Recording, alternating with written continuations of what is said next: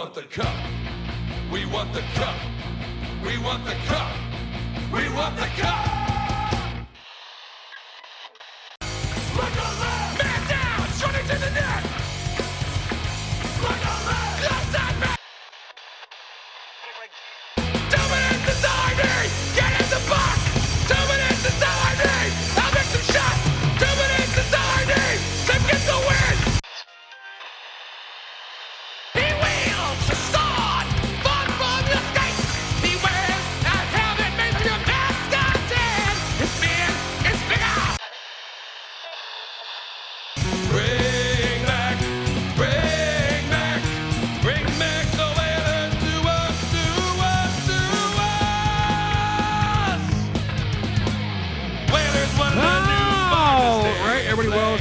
To Brotherly Pod. is Wednesday, February 3rd, 2021 here.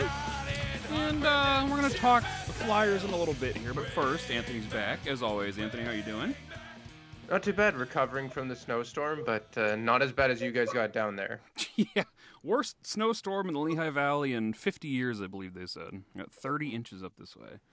Just uh, Oof. brutal, but uh, you know, we'll we'll live, I guess. But uh, we're going to talk about the best team in the NHL, and no, that's not the Flyers. Uh, we got John Lu on from TSN to talk Montreal Canadiens with us. John, how are you doing? Great, thanks, guys. And uh, yeah, Dan, I hope that uh, it doesn't take too long for you guys to extricate yourselves from that uh, snowmageddon because that sounds horrible.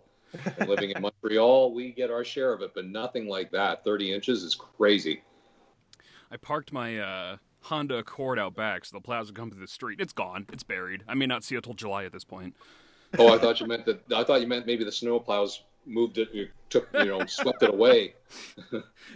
It hasn't happened yet. They gave us an uh, emergency snow warning there to get everything off the streets. So it's just parked out in my backyard right now. but uh, yeah, the Canadiens seven one and two start. Just a dominant opening here for the Canadiens. Would you agree? Uh, yeah, yeah. It, it's been um, well.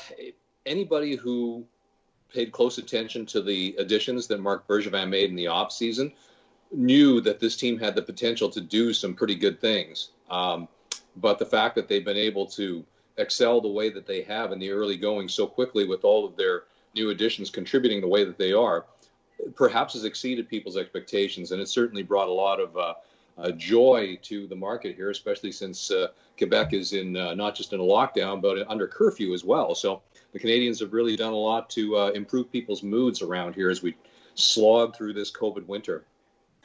You know, like given the economical climate of the NHL, Marc Bergevin did not really like stay accustomed to what the other GMs did. He was signing contracts left, right, and center. You know, Tyler Toffoli, Josh Anderson, Joel Edmundson. He extended Jeff Petry, brought in an expensive backup in Jake Allen.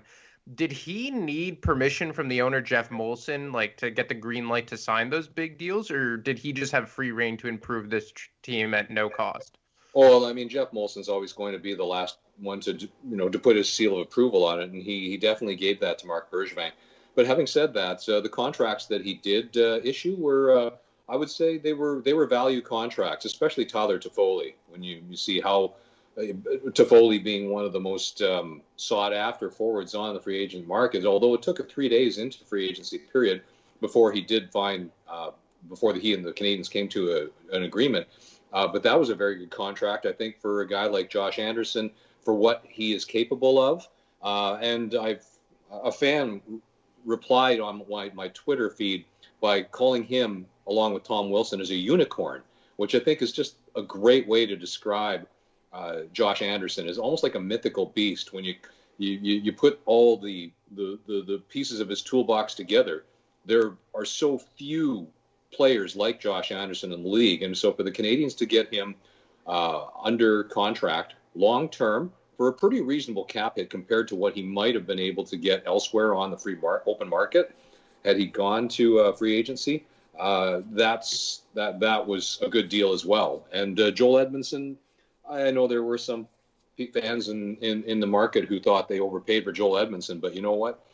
For what the Canadiens want to do to get a guy like Edmundson, who's partnered with Colton Parayko and uh, Alex Pietrangelo, uh, that is not an unreasonable tab. And then, yeah, I think that when you talk about goaltending, definitely they are the most expensive goaltending duo in the league, Carey Price and Jake Allen. But the fact is that you're not going to get full value out of Carey Price by trying playing him 80% of the starts every single season, year after year. He's going to wear down, and we see what happens when he's overworked. So to get a guy like Jake Allen, who's a 1A, who proved to be a very good 1A with Jordan Binnington in his final season with St. Louis, that was a good signing as well. Yes, expensive, but you know what? This team is fundamentally built from the goal from the net outward, and so to spend that much on goaltending with a more solid team all around them in every position, this is a team that certainly has the depth now to be able to go places. Tyler Toffoli, early in his career, showed a whole bunch of potential with the Kings, and then as that team declined, he kind of meddled there. Found a fresh face in the end of the last year in Vancouver, uh, ten points in ten games, just blowing out of the water. Nine goals, thirteen points in the first ten games. What kind of role is he playing for the Canadiens right now? Well, uh, to be honest with you guys, um, I really haven't seen Tyler Toffoli much of Tyler Toffoli's career, except in the in, in the Stanley Cup Finals, simply because I'm asleep. I've been asleep for most of his career, literally asleep most of his career. You know, playing in L.A. and and then Vancouver. So I really don't haven't seen much of him. But to see him night after night, well, in practice every day and night after night, up close, really, really impressed with just how much Toffoli brings to the table uh, especially in. Uh, and I think number one is just that he's just a very smart hockey player. Uh, he, you know, he's responsible at both ends of the ice, but he just has really good instincts, high hockey IQ, knows how to be open in the offensive zone, gets back hard on the back check, and uh, as he showed last night, he's got some real sneaky good moves in his in his bag of tricks. And that backhand on his second goal was something to behold. That was like Sidney Crosby and um, and uh, yeah, so uh, the fact that he is essentially on Montreal's third line is also helping him uh, because he and Jesperi Kotkaniemi and at the, at the moment Corey Perry and before Perry, Joel Armia, they're going to get better matchups going uh, against teams' third lines and possibly third defensive pairings. And so they're taking advantage of that. But the fact is that from the very first game of the season, uh, Toffoli and Kotkaniemi have shown instant chemistry that they've been putting up very high metrics in terms of expected goals for percentages, uh, their scoring chances for high danger opportunities. Uh, the first three games of the season, they weren't really, they hadn't gotten offensive traction on the score sheets. But then, the first game of the season against Vancouver, game four of the season, Toffoli got a hat trick. And then the next game, scored two against the Canucks. And now he has, if I'm not mistaken, eight goals and two assists against his old team in five contests. So, I mean, he's an absolute Canucks killer. And uh, yeah, finds himself high in the scoring race right now. And uh, really, uh, when you get production from a guy on your third line, again, that really helps the team. Um, it helps it helps spread the offensive around and uh, really gives Claude Julien a lot of options to be able to rely on any one of his four lines. You know, it was clear that Marc Bergevin wanted to make this team physically tough to play against for the opponents, and a lot of his transactions were indicative of that. You know, Corey Perry, Josh Anderson, Joel Edmundson. Has that been on full display early in the season? Just how physical the Montreal Canadiens are, especially given the fact that they have had kind of a a stigma of being like a soft team in the past. Uh, I, I, wouldn't say that they've instantly transformed into a team that tries to put you through the boards every night, but certainly as a group, uh, they've gotten tougher and bigger. Um, you know, mentioning Edmundson, like he really rounds that out. Um, Chiarot and uh, Ben Chiarot and Shea Weber is their shutdown pairing, the top two uh, defensemen on the club. I mean, that's a very intimidating shutdown pairing. It's like they're not at all fun to play against. Jeff Petry, he can be physical when he needs to, but he's really more of a, an all-purpose defenseman. Um, and so to give Joel Edmundson, or to give him Joel Edmundson as a partner, who and Edmundson is a very hard rock type of defenseman.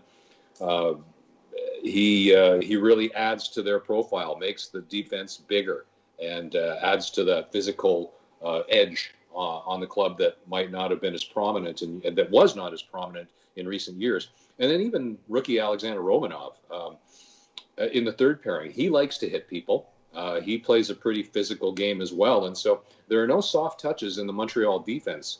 And when you talk about Josh Anderson on the second line right wing position beside Nick Suzuki and Jonathan Drouin, he adds a dimension to that line that really helps them go because uh, he's incredibly fast for a guy that's 6'3", 220, I believe, and uh, you know tough along the boards, tough in the corners, very good in puck retrieval, protects the puck well, and so and he'll drop the gloves if he's if he has to, if he's pushed into that uh, into that place. Uh, but um, but yeah, he adds a dimension to that second line that really makes that unit extremely effective. Um, and I believe in terms of uh, offensive metrics, they are the number one unit on the Canadiens right now um, in most categories. Um, but uh, yeah, uh, that, that, definitely they are um, a team that, as Marc Bergevin said prior to training camp, they can play any way you want them to. So if you get into a physical game, like against an opponent, say like the Calgary Flames, uh, the Canadiens are able to to answer that challenge now, where they might not have been able to in the past as effectively. I mentioned Shea Weber just played his thousandth NHL game, now 35 years old. Every once in a while, you know, he'll get an injury and you hear, oh, this is it. This is the one. You know, he's done. He's slowing down. But it sure doesn't seem like that. Is he still their top defenseman in Montreal? Oh, absolutely. Yeah. And, and, and anybody that, would think that Shea Weber is done because of an injury in his mid 30s um, really doesn't know Shea Weber very well uh, because his level of competi- uh, competitiveness and his commitment to phys- uh, to his his physical health and training is really it's at a it's at a level comparable to Zdeno Chara, and, and Chara's in his 40s, right? Yeah. So. Um, uh, Shea Weber, uh, even though he still has, I believe it's five years left on his contract, it'll push him to about age 40. I'm, I'm convinced that he will fulfill that contract simply because he is so committed to keeping himself in good shape um, and uh, being able to play at a consistently high level night after night, game after game, season after season. And, uh, and he takes great pride in the role that he plays for the Canadian, which I mean, captain to be named captain is one thing, but for what he does, that really uh, he, he's he's the catalyst for the culture, for the current culture in the Montreal Canadiens locker room, and uh, so there's a whole lot of reasons why. Um, you know, he is absolutely unimpeachable in terms of his importance to this club, and it goes both ways. Like I think he really appreciates um, how he's um, how he's respected in and viewed in this market, and it shows in his play. Uh, that's he's having another very solid year, and the fact that they've added depth to the blue line and offensively, he's having an he, it, it helps Shea Weber as well because he doesn't have to play as minutes as many minutes on a night to night basis. You see his average minutes are lower compared to what he has logged in the past, simply because there are three pairings that Claude Julien can rely upon to uh, take some of the load off of players that would uh, carry heavy uh, workloads like Shea Weber. And so, you know, it's uh, 1,000 1, games. I'm sure that uh, he'll probably push that up to about 1,300, 1,400 by the time uh, everything's said and done. You know, for years, the Canadiens were regarded as one of the weakest teams down the center of the ice, but now you can make the case that they're one of the best teams. But a report came out a couple weeks ago that Phil Danault reportedly turned down a six-year contract offer from the Montreal Canadiens. Is there anything you could add to that report? Well, no, just that um, you know Danault has been very tight-lipped about whether or not uh, negotiations are ongoing, um, and it does create a little bit of an elephant in the room uh, because he is a UFA at the end of this season, and offensively he isn't putting up the numbers that he has put it, that he has logged in recent years. When uh, he, Tomas Tatar, and Brendan Gallagher have been the undisputable, the indisputable number one line on that club. But we're seeing a situation now where Nick Suzuki, as a sophomore, has is stepping up his game pretty much on a nightly basis to the point where he is the most used forward in all situations for the Canadiens. And so all of a sudden, the pecking order on this club has has shifted somewhat. I mean, Claude Julien will still start the Danault line uh, as his number one line in terms of matchups. They will get the toughest assignments. They will always be the line that Claude Julien, given the choice, whether it's home ice or on the fly in a in a visitor's build, an opposing team's building, uh, will default by putting the Danault line up against them simply because they're so good at five on five. But the fact of the matter is that there is a sea change afoot where uh, all of a sudden Julien does have uh, another option. Uh, maybe not so much in defensive zone starts, but he trusts the Nick Suzuki line enough that he can play them all in all situations. And Jesperi Kotkaniemi, uh, with the aforementioned Tyler Toffoli, they're proving to be a very effective line as well. And uh, so, uh, yeah, all of a sudden, uh, the the the growth and the progression of the young centers on this club, and you have to include Jake Jake Evans on the fourth line too. Um, since the Toronto bubble, they've really changed the landscape on this club, and all of a sudden, you really have to wonder, you know, is Phillip Danault's future with the Canadiens carved in stone? Because all of a sudden, it's uh, it's not looking like, you know, he doesn't. It, it seems like his position with the club isn't as uh, as prominent as it has been in the last two three seasons, and so it'll be very interesting to see just how this season plays itself out um, and whether Danault changes his tune because last offseason he uh, he when when faced with questions regarding his upcoming contract uh, uh, expiration you know he wasn't ready to concede that position as the number one center you know he said that he wasn't uh, he didn't see himself as as a third line defensive centerman. He still felt that he has uh, plenty to offer in the offensive side and room to grow in that area as well. But circumstances are starting to change that perception at this moment, and so the rest of the season will be fascinating uh, to watch uh, because the dynamics within the club's pecking order at the center position are changing. You mentioned Nick Suzuki. He was a guy that us Flyers fans got a front row seat to during the playoffs last year. You know, it seems like a kid that can do pretty much anything. I mean, how high is his ceiling right now?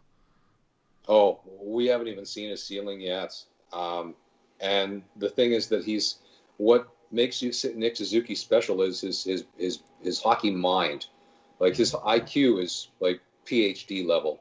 Um, he is incredibly smart really instinctive, and he has the skills and the he has the puck skills and the uh, uh, and the shot. Although he doesn't use his shot that much, but he has a sneaky good shot. He has that to match um, his his hockey mind. Uh, he worked on his skating as well, so he's faster uh, and he just gets better seemingly every game. Um, commits very few errors as well. Like just you don't see a lot of the rookie and sophomore mistakes out of Nick Suzuki, and so um, ever since last season because Nick Suzuki has said that he patterns his game after Patrice Bergeron. Well, the natural inclination is to try to draw those comparisons. But anytime we've asked Claude Julien over the last 14 months about those comparisons, he he he steers away from that, and I think partially because Julien was with Patrice Bergeron through the growth and most productive part of Bergeron's career, and so his respect for number 37 in Boston is about as high as you can get, right? So he doesn't want to put that comparison on Nick Suzuki, but Julien certainly is not uh, shy from comparing Suzuki to David Krejci. You know, um, another very smart, capable, two-way centerman, uh, playing the second line role for really his entire career with the Bruins. Um, but I really think that Nick Suzuki is going to surpass David Krejci in terms of his abilities and you know when all is said and done what is his career going to look like? And uh, and like you said you know what he showed in the bubble against Philadelphia uh, that was just progression from a very good regular season where he didn't play like a rookie. He started the season on fourth line wing and very quickly moved up to third line center and then second line center. And uh, that's the place that he's occupying right now until he starts gaining even more trust from Claude Julien to the point where maybe that that Ju- that Drouin Suzuki Anderson trio becomes the top line. But I'm not going to I'm not going to make that prediction just yet, simply because again the Phillip Danault line is so good in all situations, especially five on five. That um, yeah, it remains to be seen where how things play themselves out by the end of the season. You just brought him up, but I wanted to talk a bit about Jonathan Drouin, one of the more polarizing players on the Canadiens over the last number of years. You know, brought in, you know, the big homecoming of the of you know the local kid, traded for a big name in Mikhail Sergachev. Kind of took a while to find his niche, but it seems like now he's finally found the right spot beside Nick Suzuki and Josh Anderson. They tried him at center in his first year, and now he's having a very good start to the season. Nine points through the first ten games. Was it all about just finding the right place for Jonathan Drouin for him to fully hit his stride? I believe it is. Um, I think that uh, Jonathan Drouin is a very good complementary piece on a competitive club. Uh, he's not going to be the type of player who will take over a game, uh, although he has the talent to do it. You know, his teammates will consistently say that he is the most skilled player on the team, and I believe that to be true, even with the uh, players that they've added. But I think with Jonathan Drouin, um, he um, because offensively he is capable of creating in such a way that if he doesn't have the right mix of line mates with him, he isn't able to produce the results that he could. But in Nick Suzuki, he has somebody that is so smart and skilled at the same time that they make the perfect combination in that regard. And having Anderson as a as a as an exceptional complementary piece to that line that basically completes that line uh, it makes Jonathan Drouin that much better, that much more effective. Um, and, you know, Anderson creates space for a player like Drouin, who's not a physical player. But if you take a look at the metrics, he's ranking very high in terms of uh, the underlying offensive numbers along with Suzuki and Anderson. But having said that, the eye test is always going to be probably people's most lasting uh, impression. And, and Drouin does still have a tendency to take the odd penalty in the offensive zone, um, or make some of those uh, ill-advised, risky cross-ice passes that get picked off. Um, and so there, there are still elements to his game that he needs to uh, round out um, in order to become a complete two-way player. But certainly, what he showed at the start of last season before he got injured, and then what he showed in the bubble, uh, especially in the Philadelphia series with Nick Suzuki, they were making beautiful music together. Certainly, uh, some of the creative plays that were turning into goals. Uh, it's carried over into this season as well. So I think that Jonathan Drouin has finally found uh, his comfort zone with the Montreal Canadiens. How important has Jake Allen been to the team this year? 202 goals against, 930 save percentage. This feels like the first time in a real long time that the Canadiens had a legitimate backup goalie. Oh, absolutely. Yeah. Well, and again, going back to what we said about how much it cost to uh, get Jake Allen in to, to, to, to complement Carey Price. Well, the fact of the matter is the Canadiens are getting what they're paying for because in years past, they weren't spending a lot of money in the goaltending or uh, backup goaltender position. But, you know, with Jake Allen, um, again, he had his best statistical season in his final year in St. Louis as the 1A to Jordan Binnington. And he's been a starter before. And so um, you could say that he's arguably been the most important pickup whether through trade or free agency, uh, simply because you would not have seen Claude Julien giving a backup in recent years four out of the first 10 starts in a Montreal Canadian season. You know, that, that, that there just wouldn't have been the trust level uh, from Jul- on Julien's part in his backup goaltender until Jake Allen came into the fold. And he's delivered them quality starts. I mean, his only loss, the Canadiens didn't score. So a goalie can't win without that kind of support and uh, still he was very good against the uh, the, the, Calgary Flames last Saturday uh, in the Canadiens' only regulation loss this season. And uh, so, yeah, Allen has come again exactly as advertised, and uh, uh, he um, he see, he seems like the type of guy that is a very easy to like teammate. That um, he fits in very well in that locker room uh, at his introductory press conference with the Montreal media, he disclosed that he's uh, uh, he loves hunting and fishing and country music. And I thought, oh, that sounds exactly like the Canadiens' number one goalie. And I thought, well, these guys are going to be a very good tandem together. And so far, they so far they have been. Again, you know, Allen starting 40% of the Canadiens' games so far. If that's continues through the remainder of the season, barring uh, injuries to one or the other goalie uh, or dips in performance, then this will be uh, proportionately the least busy season for Carey Price since his sophomore season. And that can only lead to good things for the Canadiens towards the end of the season and heading into the playoffs should they make it. because we saw in the bubble last year just how dominant Carey Price can be when he's rested.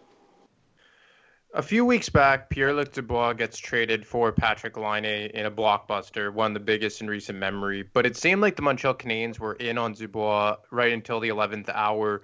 What was the rumored ask on the part of the Columbus Blue Jackets in return for Dubois, and what do you think ultimately had Marc Bergevin fall out of the race? Well, um, the, the, the, the popular theory is that the ask, the main component of the ask coming from the Canadiens would have been Nick Suzuki or Jesperi Kotkaniemi, plus extra pieces. And there's just no way uh, Marc Bergevin would have traded Nick Suzuki at this point in time. And I think he was balking at moving Jesperi Kotkaniemi as well because they see so much potential and rapid growth in Kotkaniemi if you sort of erase his sophomore season, which was an in- injury-plagued disaster. And uh, so, in addition to Kotkaniemi, if they had swung the deal, you probably would have been looking at um, a high-caliber prospect um, and a draft pick. Now, Pierre-Luc Dubois would have been perfect for this market. He is from he he hails from north of Montreal. He would have loved to come here. Uh, he would have given this market uh, a, a, a, real high profile uh, French star, potential superstar. Um, but having said that, I, am not convinced that if the Canadiens had traded either uh, Nick Suzuki or Jesperi Kotkaniemi, um, that they would have been that much farther ahead at this point in time, considering the direction where they're tracking with their young centers. Because let's face it, Pierre Luc Dubois is still a young center as well, and uh, there's still plenty of room for growth in his game. So um, I think a lot of fans were disappointed that uh, you know that they that they couldn't have gotten somebody of that caliber like PLD in Montreal, but at the same time, knowing what the potential uh, asks and, and sacrifice would have been going the other way, I believe that most people in this market are quite content that Marc Bergevin didn't pull the trigger on that deal. And uh, one more for you here, and it's something we've been asking all of our guests lately. What do you think of the Canadiens' reverse retro jerseys? They've grown on me, and tomorrow night we will get our first look at them as well. So, um, the first time I saw it, I thought, "Oh, there's so much blue," you know, like that's like too much like their their arch rivals down the 401. And uh, but then over time, you know, as I've seen it more and more and more, and also seen some of the really ugly reverse retro jerseys around the league, um, I think, yeah, you know what? This actually is a pretty attractive jersey. Still not as nice as the classic, uh, either home or road. But uh, having said that, it's uh, it's a good looking jersey. Although I think I, I, think my favorite still is the uh, I was going to say Minnesota North Stars, Minnesota Wild, because it looks so much like the North Stars, and that's just kind of like from nostalgia's sake, harking back to my my my childhood. I'm aging myself here, but my childhood, and so uh, yeah. But the Canadiens, uh, I'd say that it ranks right up there because they've maintained so much of the traditional elements of the jersey, but the colors now that's we've had time to absorb and become uh, accustomed to them. I think it's a good jersey. Looking forward to seeing it on the players tomorrow night. Well, John, thanks a ton for taking the time to come talk to us today. And I just want to say a quick thank you to you. I speak on behalf of a lot of my friends growing up. We grew up watching you on TSN on Sports Center before we went to high school every day. You're a big part of the sports community in Montreal, and we just love what you do. And uh, just keep it up. And I really appreciate you taking the time to come and talk to us today. Oh, it's my pleasure, guys. Anytime. And, and thanks for having me on. And thanks for watching. Uh, all these years. It's uh, I wouldn't have a job if it wasn't for uh, for dedicated and uh, very uh, um, uh, very appreciative fans. All right, John. All stay right. safe out there. Thank you. You too. You guys too. Take it easy, John. Okay. Take care. And uh, yeah, whenever you whenever you want another check-in, just just get in touch and we'll we'll do this again. Well, thank you. Sounds good. We'll tag okay. you when the podcast is up on Twitter. Okay. Take it Sounds easy, John. Good. Thank you. All right. You too. Bye. Bye bye. Well, that was John Lu. Uh, great guest. Sounds like you uh, had a bit of a fangirl moment there at the end. So that's uh, yeah, pretty cool.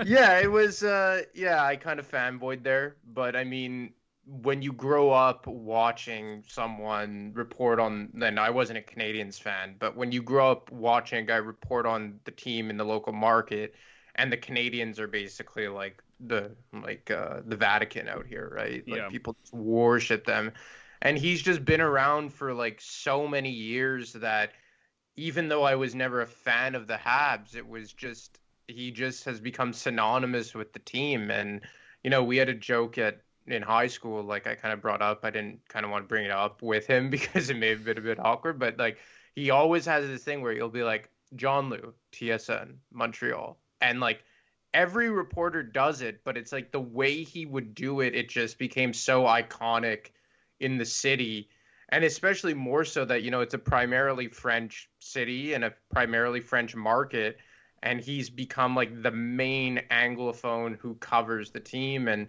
yeah I, it took me uh, a, a lot to bottle up all the the fanboying i had to do.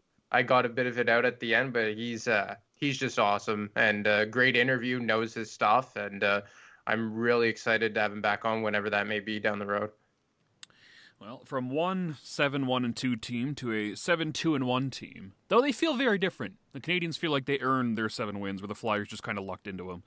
But uh, Fletcher came out yesterday, had a bit of a presser, basically just uh, an injury wrap up. Couturier is still about a week to ten days away from returning, though that is fluid. Uh, Ratcliffe had a rib injury and a collapsed lung. He's on the mend, still four weeks till he can practice. I believe he has been skating uh, occasionally with the team, though. Um, and quite a bit after that until he can play. Uh, Wade Allison underwent ankle surgery. He's out for you know a month to a month and a half. Uh, so his Phantoms debut is going to wait. We'll talk about the Phantoms in a minute. And Morgan Frost needs shoulder surgery to repair the dislocation. He'll be out months, possibly missing the rest of the season. Yeah, so that dashes Morgan Frost's dreams for another year. Ratcliffe and Allison are going to have to wait for the Phantoms to start, even though the Phantoms themselves are having every single preseason game postponed due to COVID related nonsense. Uh, with, I believe it's a Pittsburgh team. I don't think it's the Phantoms that are actually having issues. Um, but yeah, it's been a been a rough go here for the injury bug uh, for the Flyers. They did get Phil Myers back earlier in the week and looked great, by the way. Um, but yeah, and the other th- important thing to take away from this presser was Fletcher basically said that he's not happy with it. You know, he, he they need to be a better team. Um, happy with the record, but not fooled by it. The process needs to improve, uh, but the will to win is high, and I think that's a pretty good way to summarize it. Both Fletcher and AV have come out over the last a few days or so and said, "Yeah, it's great they're winning and all, but we got to see more." And as a fan, that's how I feel as well. I'm watching these games and it's like, uh, by hook or crook, they're pulling out wins. Right, the last four games they played, they're four and zero. They've blown three two goal leads. Uh, they've been outshot three out of the four games. Their season shot differential is at minus 100 right now. Like, there's no reason why they're winning these games other than just sheer luck. And for the short time it's working, this is great. But if that luck runs out, this could easily turn upside down quick if things don't actually improve. Yeah, like I put out a tweet following the second win on the Islanders where it's just like, you know, they look like shit a lot of the time, although the Sunday game was a lot better by all accounts. And the underlying metrics, and to be quite honest, like I've had more time for analytics this year than I ever have just because of how well they've matched the eye test. So I've been looking a lot at them because it seems like they're in lockstep with what I'm seeing. So you have the the the analytics that say that they're a bottom five team in the NHL. They have a what negative 100 shot differential. 101 right now, I think they're at technically. Yeah, so th- there's no doubt that their play needs to improve. But all that being said, and like I alluded to on the on the um uh, in my tweet on Monday, at a certain point results kind of have to outweigh the rest. And I'm not saying that 10 games I'm ready to, you know, like plan the parade down Broad Street or anything. But I think what this team has proven to me is that they're a lot more skilled than I gave them credit for in the offseason. I never expected this offense to score this much. To to be frank, I thought it was going to be a challenge all season long much more so without Sean Couturier. Now, obviously, the power plays clicking at a very high uh, percentage. They have an extremely high shooting percentage, and I believe Chuck Fletcher alluded to that in his press conference last night. So, I mean, it's going to even out down the road here. Like, they're not going to be scoring. What are they averaging? Like four plus goals per game at Something the moment. like that, yeah. So like eventually it's to even out. I'm not I don't expect it and it's just it's not it's not feasible for them to keep scoring at this high level. But I mean at the bare minimum I think we have to or at least I can only speak for myself, we have to give them credit where credit's due and they are a much more high-end offensive team than I gave them credit for. And you know, I think that's in large part to James Van Riemsdyk completely flipping the switch from where he was last season uh, Jake Voracek and Claude Giroux, aside from that awful uh, tying goal by Matt Barzal, have played really well this season. Um, I mean, I'm still kind of expecting more from guys like Lindblom and um, Travis Konecny. But uh, I mean, look, it's uh, it, they're a very skilled team, and they're finding ways to win. And as the saying goes, good teams find ways to win. But I mean, you can't keep winning playing like this. Uh, especially in the long term. And and I believe I uh, quoted your tweet, pretty much essentially saying the same thing. You know, it's great that they're doing it, but it's just not feasible to do this long term. You know, getting outshot every single night and blowing leads left and right, and the shot differential overall, like it's borderline miraculous that they're winning games right now. And uh, you know, I'm not overly surprised that the offense is producing. I'm surprised at who's producing, uh, doing the producing. JVR five goals and 13 points in 10 games. Jake Voracek uh, 10 points in 10 games. Uh, Kevin Hayes 10 points 10 games. Giroux's really stepped up this year, 10 points in 10 games. You know, you're really getting a lot of scoring from everybody else. Everybody else has been rather inconsistent uh, outside of those four guys. You know, Farabee had the hat trick, Konecny had a hat trick, which really pads their numbers compared to what they're actually doing. And, you know, a lot of the other guys just aren't uh, chipping in a whole lot. So, you know, it, it's been difficult. You know, they're 10 games in, they look kind of decent. Uh, the one thing Fletcher did mention uh, was the defense. He was asked to evaluate the D corps, said time will tell. Forwards have made life hard on the D and goalies. And here's the thing I don't disagree with that because the team defense has been atrocious, especially in the absence of Sean Couturier. But come on. This de- uh, this defense is real sketchy right now you know, Provorov is great, Phil Myers is great, and outside that, it's been a mixed bag of, of, of not a whole lot of good things happening back there. Erik Gustafsson has been a goddamn disaster more often than not. Sanheim, I don't care what anybody says about him. He's not very good. Uh, you know, Gostisbehere has looked good in his return. He, he looks like he's playing some competent defense, which is unusual uh, uh, for Shane Gostisbehere. And, you know, Hagg, Friedman have been essentially non factors as always. And Justin Braun looks a million years old this season.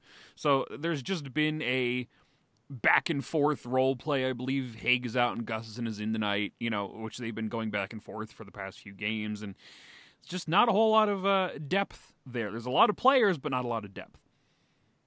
Well, it's funny. I think you put out a tweet on it just before I just did, but I never thought we would come back to a day where I'm hoping they put in a claim for Braydon Coburn. Yes. Braydon Coburn is on uh, waivers right now. And I mean, at this point, I think that anything would help. I mean, I've always been a Robert Hagg defender, but I really not like the way he's played. Yeah. Um, Justin Braun, like, okay, like I've been his absolute biggest defender since he got here. But I mean, I think he's quickly becoming a number six. I thought that last year he was a solid four slash five. And now this year, it's I don't think he could do more than be a number six. And we're seeing that that he can't really carry Hagg and or Gustafsson. So I mean, I think adding in a Braydon Coburn, who I think is still a a, a decent third pairing guy, to kind of solidify that bottom pair with Justin Braun, allow them to lean on one another, add some size back there, some physicality would go a long way. But I mean, either way you shake it right now, I don't see how you plan to realistically contend for a Stanley Cup without adding a top pairing defenseman or a top four at bare minimum. Because I mean, I think the way that Phil Myers has played and Ivan Provorov is great again. And to to his credit, Shane Gostisbehere. Like, I mean, do I think he's a top pairing guy? No, but I mean, he's done as just about as good as you could have reasonably and realistically expected of him. So to be quite honest, if you were to add a guy like, and this is just spitballing here, but Niklas Hjalmarsson, let's say, I think that would go a long way in at least giving this team a realistic chance to go deep with a defensive core. But I mean, I don't like, I know that Chuck Fletcher kind of beat around the bush, maybe didn't want to completely take the bullet for not addressing Matt Niskanen retiring and, you know, that the forwards have to be better. And he's not entirely wrong, but I don't know how he could actually think in his mind that this defense could win a Stanley Cup. Yeah, talked about that on Twitter as well. you know, he's not going to come out and be like, "Sorry guys, fucked up. I didn't add anybody that I should have." But uh, yeah, and uh, it does sound like he's been keeping tabs on Matt Niskanen. Uh, Fletcher has asked if the door was open for Matt Niskanen to return. Said they stay in touch, and the Flyers haven't terminated his contract, but Niskanen is content with his retirement decision. So maybe come playoff time if he you know wants to give it one more kick at the can and, and try and pull you know Mike Fisher on everybody and come back for a playoff run, maybe. Um, but you know, going back to both uh, Fletcher and AV saying they're unhappy with the start to the team. AV's been doing everything in his power, uh, essentially, to try and jumpstart people. You know, he's sat TK, he's been mixing the lines, he's trying everything in his power you know, Chuck Fletcher's unhappy. Now it's his turn, you know, and obviously we're in a weird kind of period here where you can't make a whole lot of big trades. Um, you know, they don't come up very often, but you know, come the trade deadline, you know, is he going to have the the balls more or less to go out and and add the missing pieces on defense. Find somebody worth a shit. You know, not pick up Braydon Coburn on waivers or find another Erik Gustafsson. You know, they, they're going to need some legitimate help back there. And if it's not at the trade deadline and it's over the summer, you know, the ball's kind of in his court now to address the needs of the team because AV is doing his best with what he's given. Yeah, and as for the forward group, like I said earlier, I've been f- thoroughly impressed with the amount of offense they've been able to generate. All this without Sean Couturier. But I've said it in the past, but I, I feel like that third line in particular, and it's not even that they've played bad, but guys like Scott Lawton, to a lesser extent, Oscar Lindblom. I feel like they've kind of just been adding to the redundancy of this lineup. Yes, very much. And so. and like I see that third line come out, and I believe they're with Farabee right now, or I think JVR was with them with Farabee, and Lindblom went up. But it's just like I need they need something different. And John Lu touched on it about the Habs and Marc Bergevin when he said this team can play anyway. And the Habs added a lot of different elements to their game. You know, they brought in guys like Josh Anderson and Corey Perry and Joel Edmundson. And I think the Flyers lack that up front, especially. And I know Chuck Fletcher kind of brushed it off yesterday, which I didn't like.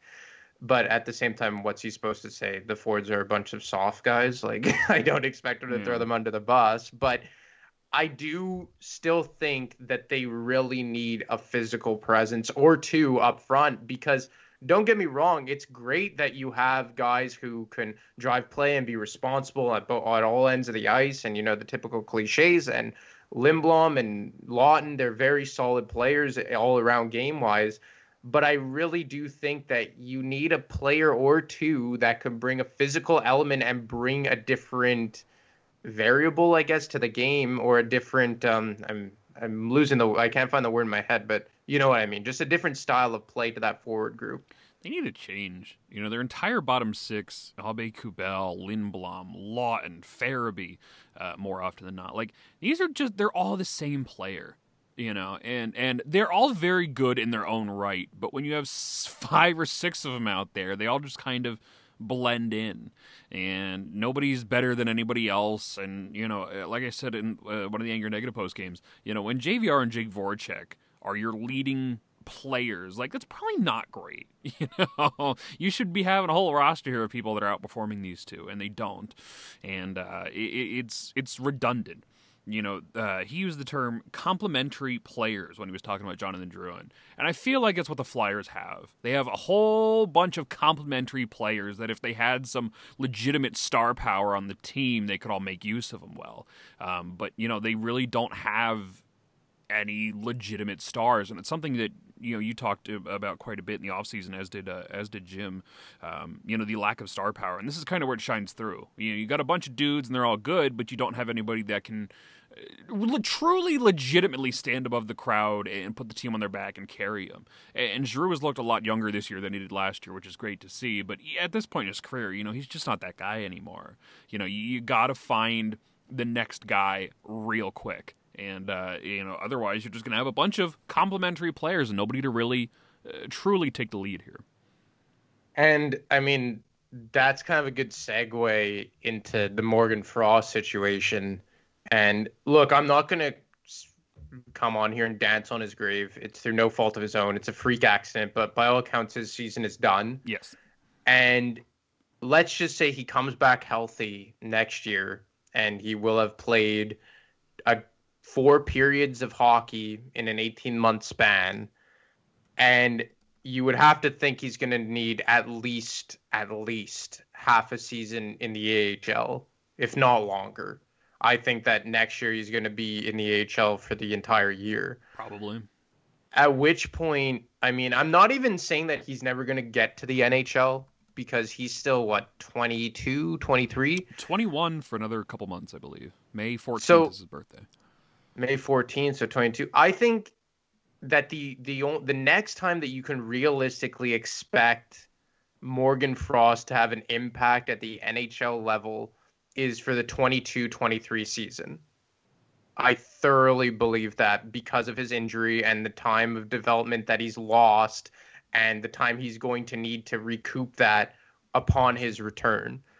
At which point, you know, I, I still think that the Flyers, I mean, like I said, I, I think that they've done enough for me to this point, offensive wise, to say that I could theoretically see them competing for a cup now more so than I did just because of how well their forwards have played. They're big name forwards. And I said that in the loss to Boston, um, the shootout loss, that it was one of the most encouraging games I saw because you saw Jake Voracek dominate. You saw JVR be a presence. And for the most part, those two guys have been. To your point, Claude Giroux has looked good. And that was one of my biggest concerns entering into the season is could those guys carry the team? And to this point, they have offensively. But if your cup window is in the next two years, because I don't think you can expect that from these types of guys beyond 2022, does Morgan Frost really have a place with this franchise? I'm going to speak on Morgan Frost here as a Samuel Morin fan. Um, you know, these eh, when you don't play for a long period of time, come back and get hurt for a calendar year, you know, more or less. You know, that sucks and you're so far behind the eight ball already. And this kid did not have the skill to make the roster flat out to begin with. You know, eh, that's not great. He's going to need, you know, more or less done for the year. If he's fine, you know, he may come back and, and catch the very tail end of the Phantom season, but it doesn't mean much in this short amount of time. He's going to have to come back next year and essentially build from the ground up again and hope that nothing else happens. And at that point, you know, you're looking at least halfway next season. Um, you know, depending on how that ends up shaking out, if it starts in October or, or December, who knows, you know.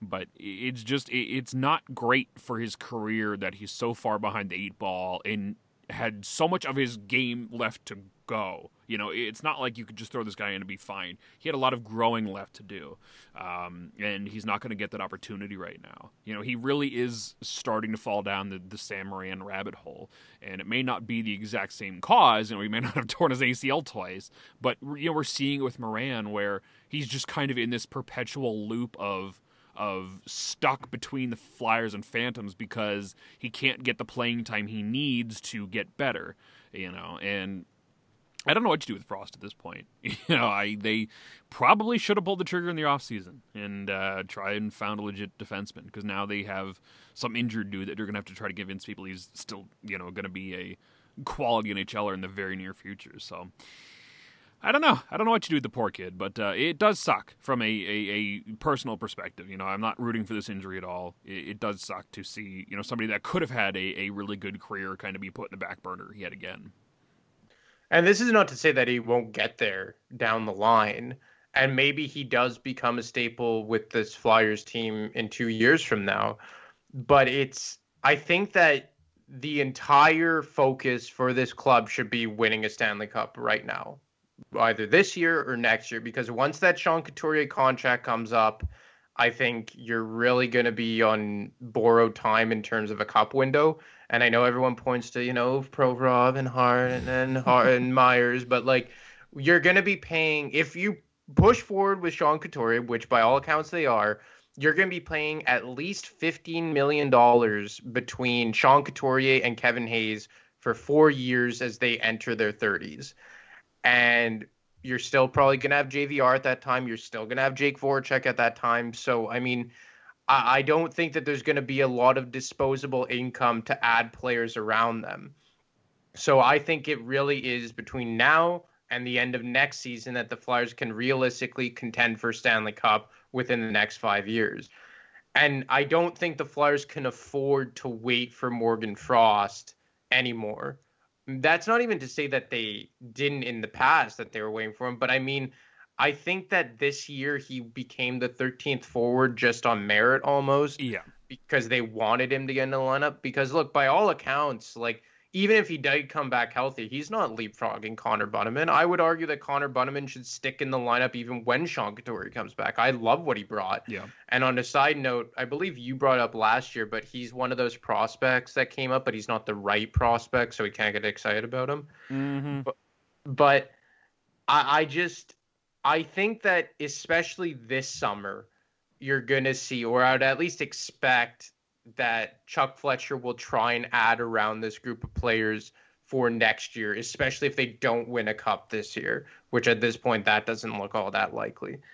And I don't know if he's going if Morgan Frost is ever going to have an opportunity, even from a numbers perspective, as we saw this year, to get into this lineup on a consistent basis.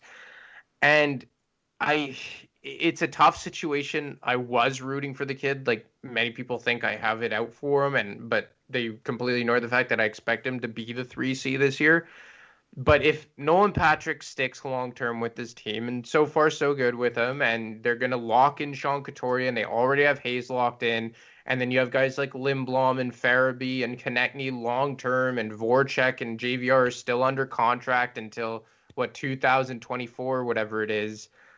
I I just I don't see a way for him to get in here. And to be honest, I think what we've seen play out with Morgan Frost is kind of indicative of how we've seen a lot of these high quote unquote high end prospects prospects rather uh, play out. You know, Yep. people have been touting about Wade Allison for how many years? To a much lesser extent about Isaac Ratcliffe and all these guys back on the injury shelf, so it's not their fault. But I think at least I've seen a real turn of the tide quite rapidly over the last month or so where a lot of fans don't want to hear about prospects anymore and they're kind of starting to wake up to the fact that we were sold a bill of goods that was completely far off. Yeah, he fits in with everybody else. You know, the hey, they're going to be superstars, and they come up and they're just kind of dudes. And you know, especially after that Buffalo series, and and again uh, the last Bruins series, um, a lot of fans, you know, uh, as you mentioned, they do seem to be coming around and realizing that hey, we just wasted seven years of our lives for absolutely no reason. And uh, yeah, that's kind of how I'm starting to feel as well. I've always been very vocal about this for quite some time, but you know, looking around here, you have a bunch of dudes, and you know, you could have found all these guys in the free agent market or trade, or you know, there are none of these homegrown talents outside of Provorov and Hart are, are world beaters, you know. And I put out a tweet uh, over the weekend about Travis Sanheim. Why do people like Travis Sanheim? And I had about three dozen people in some form or fashion say, "Well, he's got potential, Daniel." you know, and Oh. and I'm just I'm so tired of that word potential. The guy's 215 games into his career. It's time to stop talking about potential. This is what he is now. You know, um, you know, and Frost is just another one of those guys. You know, two uh, he was a two point per game player during his last season in junior. You know, a 19 year old dunking on 16 year olds doesn't impress me. And uh, you know, the Dan Silver highlight reels and all this shit that we're led to believe here. You know, he's just a dude at the NHL. He's just a guy that is not physically ready. You know, he, he's not big enough. He's not strong enough. He, he, I was talking about this all the time with the Phantoms last year. You know, he was getting bullied down there. You know, I'm not surprised that he, you know, didn't have that same potential in the NHL either. So, I don't know. He's just he's just another face in the crowd, and hey, it gives people another year and a half to hype him out, uh, hype him up without actually having to admit he's bad. So there you go. That'll keep uh, Dan Silver asleep at night, I guess.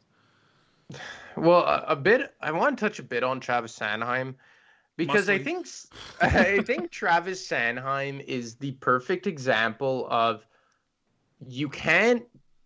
How could I put this? Don't count your chickens not, before they hatch. Yeah, like we're not even saying he's bad because I still think he's. I a, am. I think that on most teams he's an adequate top four defenseman, second pair defenseman. But what aggravates me about Travis Sanheim is that they constantly lump him in with Provorov and Myers. Travis Sanheim is not the type of player that you want to halt yourself of making other acquisitions for. Like we heard though, they couldn't sign TJ Brodie to the no movement clause because we might lose Sanheim. We mm-hmm. couldn't sign Chris Tanev because we wouldn't have money to extend Travis Sanheim. Fuck Travis Sanheim. Like, and when I say fuck Travis Sanheim, that's not me saying he's a bad hockey player. No, I think that on most NHL teams, he's a more than adequate second pair defenseman. But adequate second pair defensemen are not the types of players that you block yourself from making acquisitions for. You know, I, I don't think that replacing Travis Sanheim is all that hard to do. I think that you could go out and get a, a defenseman to do what Travis Sanheim does, not easily, but it wouldn't be an astronomical task at the same time. And if you had to add let's say if you added a Chris Tanev or TJ Brodie, because I really do think those two were the two guys Chuck Fletcher had to go after, one of the two. If that meant losing Travis Sanheim in the summer, either via expansion or you traded him at the draft before the expansion draft, or no, you traded him right before the expansion draft, so you didn't lose him for nothing, then so be it. You know, you have Cam York, you have Egor Zamula, Anthony Sanfilippo touched on it when we had him on back in November the way you've drafted on defense, because I do feel, as opposed to what they've done up front, they've drafted exceptionally well on the back end. He is he is expendable, and he's not this defenseman that everyone wants him to be. Like I still see people like, oh, can we try him on the top power play? like, come on, like. Yes, he was good in the in with the Calgary Hitmen in the WHL eight years ago. Hmm. Fantastic. He's not that. And look, he's been coached what by three different head coaches. It's not. He's not a power play defenseman, or at least a top pairing defenseman on the power play, or regular on five on five either. He's not this this guy, this incredible like star in the making. And again, it's not me saying he's bad. But there's a difference from guys who are untouchables like Ivan Provorov and Phil Myers, who I think is quickly becoming an untouchable, and Travis Sanheim, who's just an interchangeable piece. Yeah, I, I just I don't care for his game. the guy is so weak back there in the blue line. He just drives me absolutely nuts all the time. He needs to be a power play guy. Uh, no, he doesn't. If you're gonna give that spot to anybody, give it to Myers. You know, because that's what he was yep. doing down with the Phantoms. But he just doesn't have a, a spot, and quite frankly, it's the contract that, that scares me more than anything. He's already making 3.2. He's 24. The guy's going to go 5 by 5 is my guess. Do you really want to sign this guy 5 by 5? I sure as hell don't. Not only do you hamstring yourself literally everywhere else, but like you he has some decent trade value. Partner uh, package Sanheim with JVR to Seattle and killed two birds with one stone. You don't have to resign him and you get rid of JVR's contract. Like that would be the smart move here. Resigning him just for the sake of resigning him, so you don't have to bring in anybody else in free agency like Chuck Fletcher loves to do. Like that's a problem, you know. And and this fan base, for some reason, really likes this guy, and I've never been able to wrap my mind around it. And and you know, you have Cam York in the system who will hopefully be on the main roster next season sometime. And Zamula, I, in very limited exposure to him thus far, his hockey IQ seems great. Um, his physically he's not right. He's built like Travis Sanheim. He's tall and lanky, um, which is not great Uh, you know, especially if you add him and Sanheim on the same roster at the same time. But his hockey IQ seems to be a whole lot better than Sanheim. And for what it's worth, he does have flashes of brilliance. I was his biggest fan during the round robin last year in those four games. I thought he looked phenomenal with Phil Myers.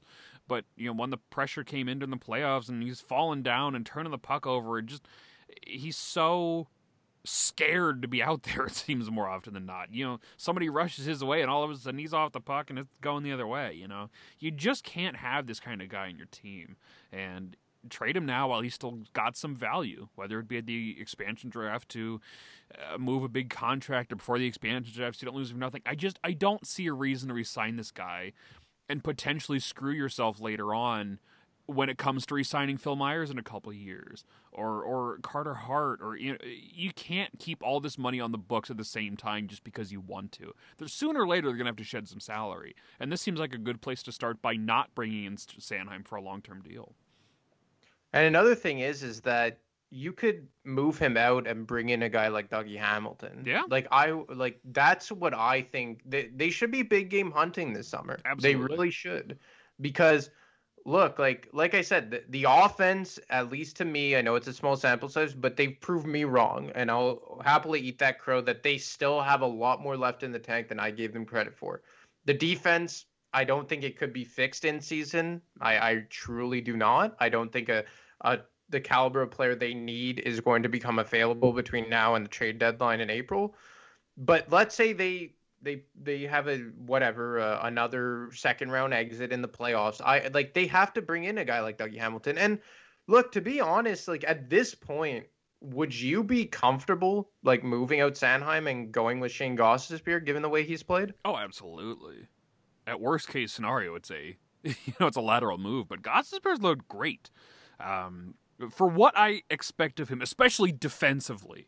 Um, you know, I, I, expect next to nothing of him in his own zone, but he's been he's been he's been handling his own. It's a short sample size, It's what four games, so there's plenty of time for him to screw up. But uh, I, I, really have liked what I've seen out of him. You know, he he talked about it himself. He's much more confident when he's playing with Provorov. He seems you know a little more in his own zone. I don't think he's going to be producing offense that much. He sure doesn't seem to be uh, super interested in doing that. Uh, Which I don't give a fuck about. That's true. They've kind of been giving that role to Gustafsson more often than not. Um, you know, whenever possible. But yeah, I like Ghost. I would I would much rather roll with him at this point than Sanheim because I'm pretty sure you can have Gostisbehere cheaper at 4.5 than you would Sanheim. So that, that, to me the cap has to come into this just as much as as the player. And if you're going to sign somebody long term, go get Dougie Hamilton. I'm sure he's going to be more than five mil, but would, you get the player for five mil versus Sanheim, who's got potential. Well, I mean, let and again, it's only ten games, even much more so for Shane Gostisbehere. But let's say Gostisbehere could just maintain this level of play going into the offseason and you're able to bring in Dougie Hamilton on a big contract for eight million dollars or whatever, and you go into next season with like Provorov, Myers, Gustav, uh, Gost, no, Jesus Christ, not Gustafsson, Gostisbehere, Dougie Hamilton as your top four. I'm confident with that. That's a defense I think could win a cup, to be honest. And then your bottom pair is some mix of either I uh, well Justin Braun will still be here one way or another, but let's say Braun with either Zamula or York, you know, young kids with some feet, you know, that's something that gives me confidence. That's a properly built defensive group where everyone is slotted properly. And I think that Gostisbehere playing in a in a four hole and let's say paired with a guy like Dougie Hamilton to kind of bring up his game, that's something that would give me a lot of confidence. And look, I'm more positive than I was let's say a couple of weeks ago just because I like what I've seen from the offense. And I think that at bare minimum, they've proved to me that they can score at a high level when they want to. And I truly do think that if they add a couple of physical forwards up front and a big name defenseman like Hamilton, they're not far off in spite of the bad way they've played. Like, I know they've played really, really poorly for what 90% of the the time they've been on the ice but i mean at, at bare minimum you have to give credit to how much skill this team has and it's something that we've talked about before like they may not need many pieces but the pieces they need are pretty big you know they, they need another top six forward, and you need a top pair defenseman. You know, things that don't always uh, show up on the market very easily. And uh, you know, they had their opportunity this past summer to to get what there were six, eight defensemen that would have been better options um, than than Gustafsson or Sanheim for that matter. But uh, you know they uh, chose to avoid them, so they have to work through this summer. I don't know the list of uh, UFAs off the top of my head, um, but I can, I can look it up here. But hopefully they you know go after somebody like Hamilton or, or whatnot, and you know le- find legitimate help here. Um, don't put all the pressure on York right away. Uh, let him kind of grow into his game, and if he comes in and looks great out of the gate, uh, out of the gate, great. Uh, easy for me to say, but you know, let him do his own time because I'm pretty sure he's you know your last hope back there to find a legitimate homegrown defenseman. Well, uh, and that's the thing. Like, obviously, you if you stick with Gostisbehere, and then you kind of just hope that he can bridge the cap in the top four to when York is ready. Let's say by the beginning of 2022. And look at me putting a big positive spin on this. but like but I've said it from the beginning that I've always been confident with the long-term outlook of the defense. I've I've always been confident with that, and especially more so if they're able to land a guy like Hamilton. Like if they're able to land a guy like Dougie Hamilton, their defense and goaltender will be so strong for the following five years or so that it may be able to cover up for whatever offensive miscomings this team may have in a year or two down the road when the when the core is aging and whatnot. But you know, one last thing I wanted to touch on is that like JVR, I know that you're his absolute biggest fan, but in all seriousness, Something like, like. In all seriousness, you you can't deny that he's played pretty well to this point. No, He's looked much better than I expected him to. And I talked about this on, on one of the Angry post games. He's my second least favorite flyer now. Sanheim has taken that spot as number one. So he's my second least favorite. So he's moving up in the world. but in saying that. The first chance I have the opportunity to trade that guy, I do it. Oh, absolutely. I'm not saying you keep this guy from Seattle and protect him all of a sudden. Hell no. You still got to get get out of him now while he's producing and his stock is up a little bit versus uh, holding on to him. Go, man, he's back. He's going to play like he's 25 again. You know, please please don't do that, Chuck. Please get rid of this guy with Seattle. Like that's still the the best opportunity you have there to uh, to clear all this cap space. because I think that in an ideal world, you swap out, let's say, JVR and a guy like Laughton, who again they're good players in this season. They've been excellent, but and you bring in like two really physical. Like I, I keep beating the drum of Tyler Bertuzzi, but let's say you bring in like a Bertuzzi and a Sam Bennett. I like. You you add like Bertuzzi, Dougie Hamilton, and Sam Bennett to this team, and you could get something cooking here. Yeah. Quite literally. Like then I would be balls deep in projected them to win a Stanley Cup. But that's what I'm saying. They're not that far off, but the pieces they're missing are significant. And you know, I we were talking about the Baker fellow before we came on, and like these people who like are convinced that like a Frost and and a Gostisbehere and a first round pick is gonna get you Tyler Bertuzzi. Like, if you guys want a player like that, which I think everyone wants at this point. I think almost everybody cannot deny the lack of physicality this team needs, or this team has rather. You're going to be parting with a significant piece, you know, and and I think that the only three forwards or three um what's the expendable there you go the only three expendable players that you could really move to get a player of that caliber is Konecny, Lindblom, or Farabee.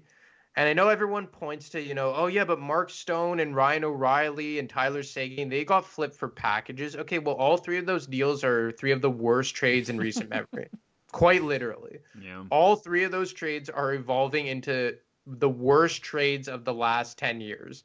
And I think GMs are learning from going uh, from trading star players for packages. And we saw that with Laine and Pierre Luc Dubois. It was quite literally talent for talent. And when we had Eric Francis on last week, he said the same. He said as much if the Flames were going to trade Johnny Gaudreau. So I think that if you want a player like Tyler Bertuzzi, because I just think he checks so many boxes for the Flyers, it would be a guy like Lindblom or Konecny that would have to be going the other way to get it done. I think realistically, Konecny and Sanheim are your two biggest trade ships you have right now in this team, and and potentially Farabee, depending on uh, where you fit. But I believe Dan Knightley was talking about it that you know Konecny's really been in the doghouse lately. You know he Yeah. doesn't have any affiliation with this regime. You know he wasn't drafted by Fletcher. He wasn't you know raised by AV. So I, I do kind of wonder if he's on the outs right now. He was the first one, and so far only star benched. He's been playing like shit for more than most of the year, you know. But he's a point per game player, Daniel. Well, no, he's not. He had one good game three weeks ago now. But you know, I, I often wonder if he's going to be the one that finds himself as the odd man out sooner rather than later if things don't turn around for him. And that's again, it's not even saying he's a bad player. Like people have this this very bad habit. If you of, don't like, believe you in them, you think they're the worst. Yeah, and Yeah. it's like if you think that they should be traded, it means you think they're shit. No, on the contrary. If I wanted every shit player traded, I would just be talking about let's get Robert Hagg out of here. but like, what are you gonna get for Robert Hagg? A, a seventh round pick in 2040? Like, come on. Like, if you want something of value, it's going to need to get. You're gonna need to trade someone of value. Yeah. And even though I don't think Konecny's bad, I still think he's going to be a top line player in this league for a lot of years. I do think he's expendable. I'm sorry. Like, I wouldn't be in a rush to trade him. No. But if you could get, let's say, like, let's say the deadline comes around and the, let's say, uh, the, Car- the Carolina Hurricanes know that they're not going to trade, that they're not going to sign um, Dougie Hamilton. Like, they know he's set, told them to fuck off and you could have it in the back pocket like we so uh, as we see so often like the Vegas Golden Knights did with Mark Stone that they agree to extension before trading for him. I would trade Sanheim and Konecny for Dougie Hamilton. Oh yeah, in a heartbeat. Like and that's again, it's not me saying that I devalue them as hockey players. There's just, But there's always somebody better, and Yeah. you have to do what you have to do to win a cup here. This Ron Hextall mentality of it has to be all homegrown talent and everybody that we draft are superstars and this and that. That's just not true. It never has been true. Find me a team recently that won a cup that is built solely from players within that didn't make one gigantic free agent acquisition or free agent trade. You know, it just doesn't happen. You know, you just you can't sit around for years on end waiting for Konecny to be a 30 goal scorer or waiting for Sanheim to look like a competent, you know, top pair defenseman. Maybe maybe it happens one day. Maybe you trade him to Carolina for Doug Hamilton and he goes on to score 80 goals a year. You know, he's the next Wayne Gretzky. Great, more power to you, but it may not have happened in Philadelphia, you know. And um yeah, that's just God, I'm looking at this free agent market for defensemen this year, and boy, is it brutal. Alex Edler, Dougie Hamilton, Marc Staal, Alex Goligoski, who is still in the fucking league, by the way. Uh, Niklas Hjalmarsson, Ryan Murray, Jason Demers, Brendan Smith, David Savard, Ian Cole, Adam Larsson, Alec Martinez, Erik Gudbranson, Brandon Montour, Tyson Barrie, Patrik Nemeth, who uh, I believe uh, RG Umberger tried to cut his hand off one time. Uh, Erik Gustafsson, our Erik Gustafsson, fuck that guy. Jake McCabe, Thomas Hickey. So a lot of dudes back there. Yeah, and I mean Ryan Murray, aside from the fact that he's been so injury prone, he's kind of not too bad. But I mean, Dougie Hamilton's a guy that I just think on so many levels checks boxes for the Flyers. He's And- easily the star of this year's class. and he's a guy that I mean, if you lock in that guy with the talent they already have on the back end, I mean, I I truly believe it becomes probably the best defensive group in the NHL. Provorov, Meyer, and that's uh, providing that Myers' development continues down this path. But you know, if you can go long term with Myers as your number three, and then you have Cam York theoretically going to assume a role in that top in the top four. Like, and look, I, again, I don't think Travis Konecny is a bad player. He's going to be a top line guy and probably a several time thirty goal scorer in this league many times. But if it's trading a winger for a number one defenseman along with a guy like Travis Sanheim, and maybe the Flyers get something back as well because they're giving up a lot of age in, in, in a deal like that. So maybe they get back, uh, I don't know, like a physical bottom tier forward or whatever to, you know, balance it out. I mean, I don't know how you say no to that. I, I truly don't. And again, it, it's not me saying Konecny and Travis Sanheim are bad. It's just me saying that those are the types of expendable pieces with significant value that you're more than likely going to have to give up to get a valuable piece. Well, I mean, I'm excited. Like, I mean, I'm kind of, I don't know if I want to get excited already. And I, like, it's weird. Like, I was super negative about this team before. And now over the last two, 10 games, everyone who was super positive has turned super negative. But I've been not positive is the right word. but I think Cautiously optimistic. yeah, because it's more just like the way I've seen the top players in quotation marks play has been like shit. If they're at least pulling their weight and all they have to do is fix their, you know, transitional game because I think that's the biggest problem that they have is their transition from Yeah. the defensive zone and the offensive zone. If they fix that, I mean, I still don't think they're going to win a cup. Don't get me wrong, that defense 0% chance, but I mean, it's it's I would much rather have to work on a transition game than have three of your 30 plus year old forwards making 30% of your cap looking like dead fish out there.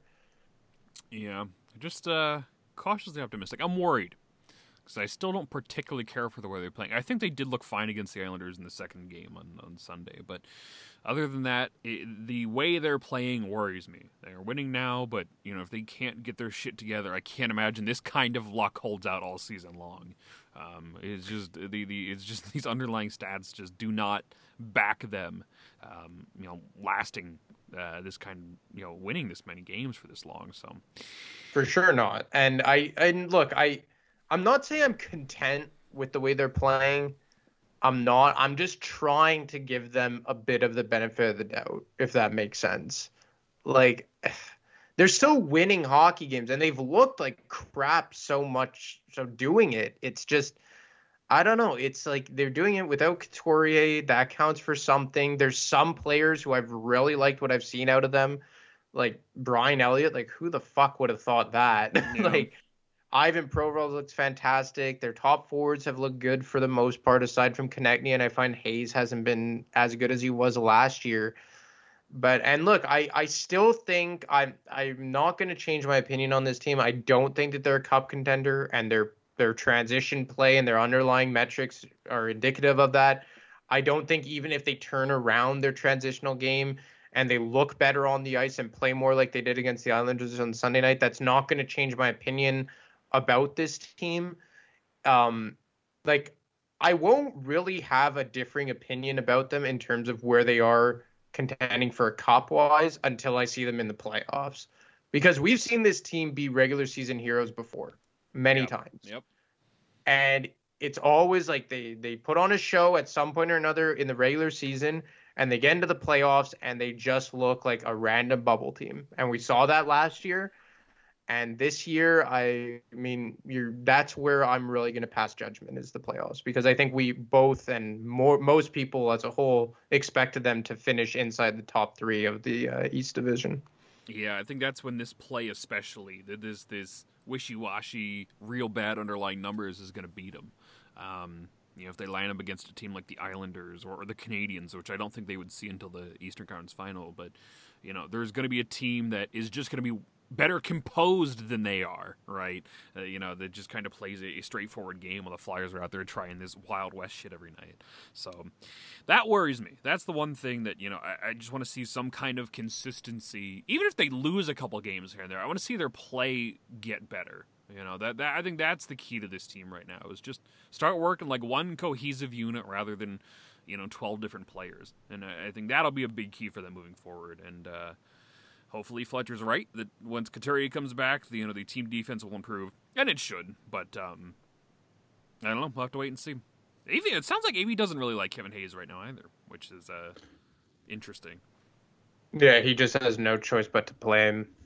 Yeah, there's no. Uh, maybe once Couturier comes back, we'll see him benched as well. But I think that's about it today. I'll be back, I believe, tonight with an Angry Negative post game show. And it's maybe the only one for the week, actually. I think we got one more show on Friday, um, depending on when Jim and I are going to do a review show, but we were waiting for everything to show up in the mail, and the snow is not helping anything uh, show up. So, at Dan the Flyer fan, at Brotherly Puck, at Heart Countdown underscore if you want to count down Carter Hart's wins. And uh, Anthony, where can people find you on Twitter? Uh, you can find me at ADemarca25. Everybody, until next time, goodbye and good night.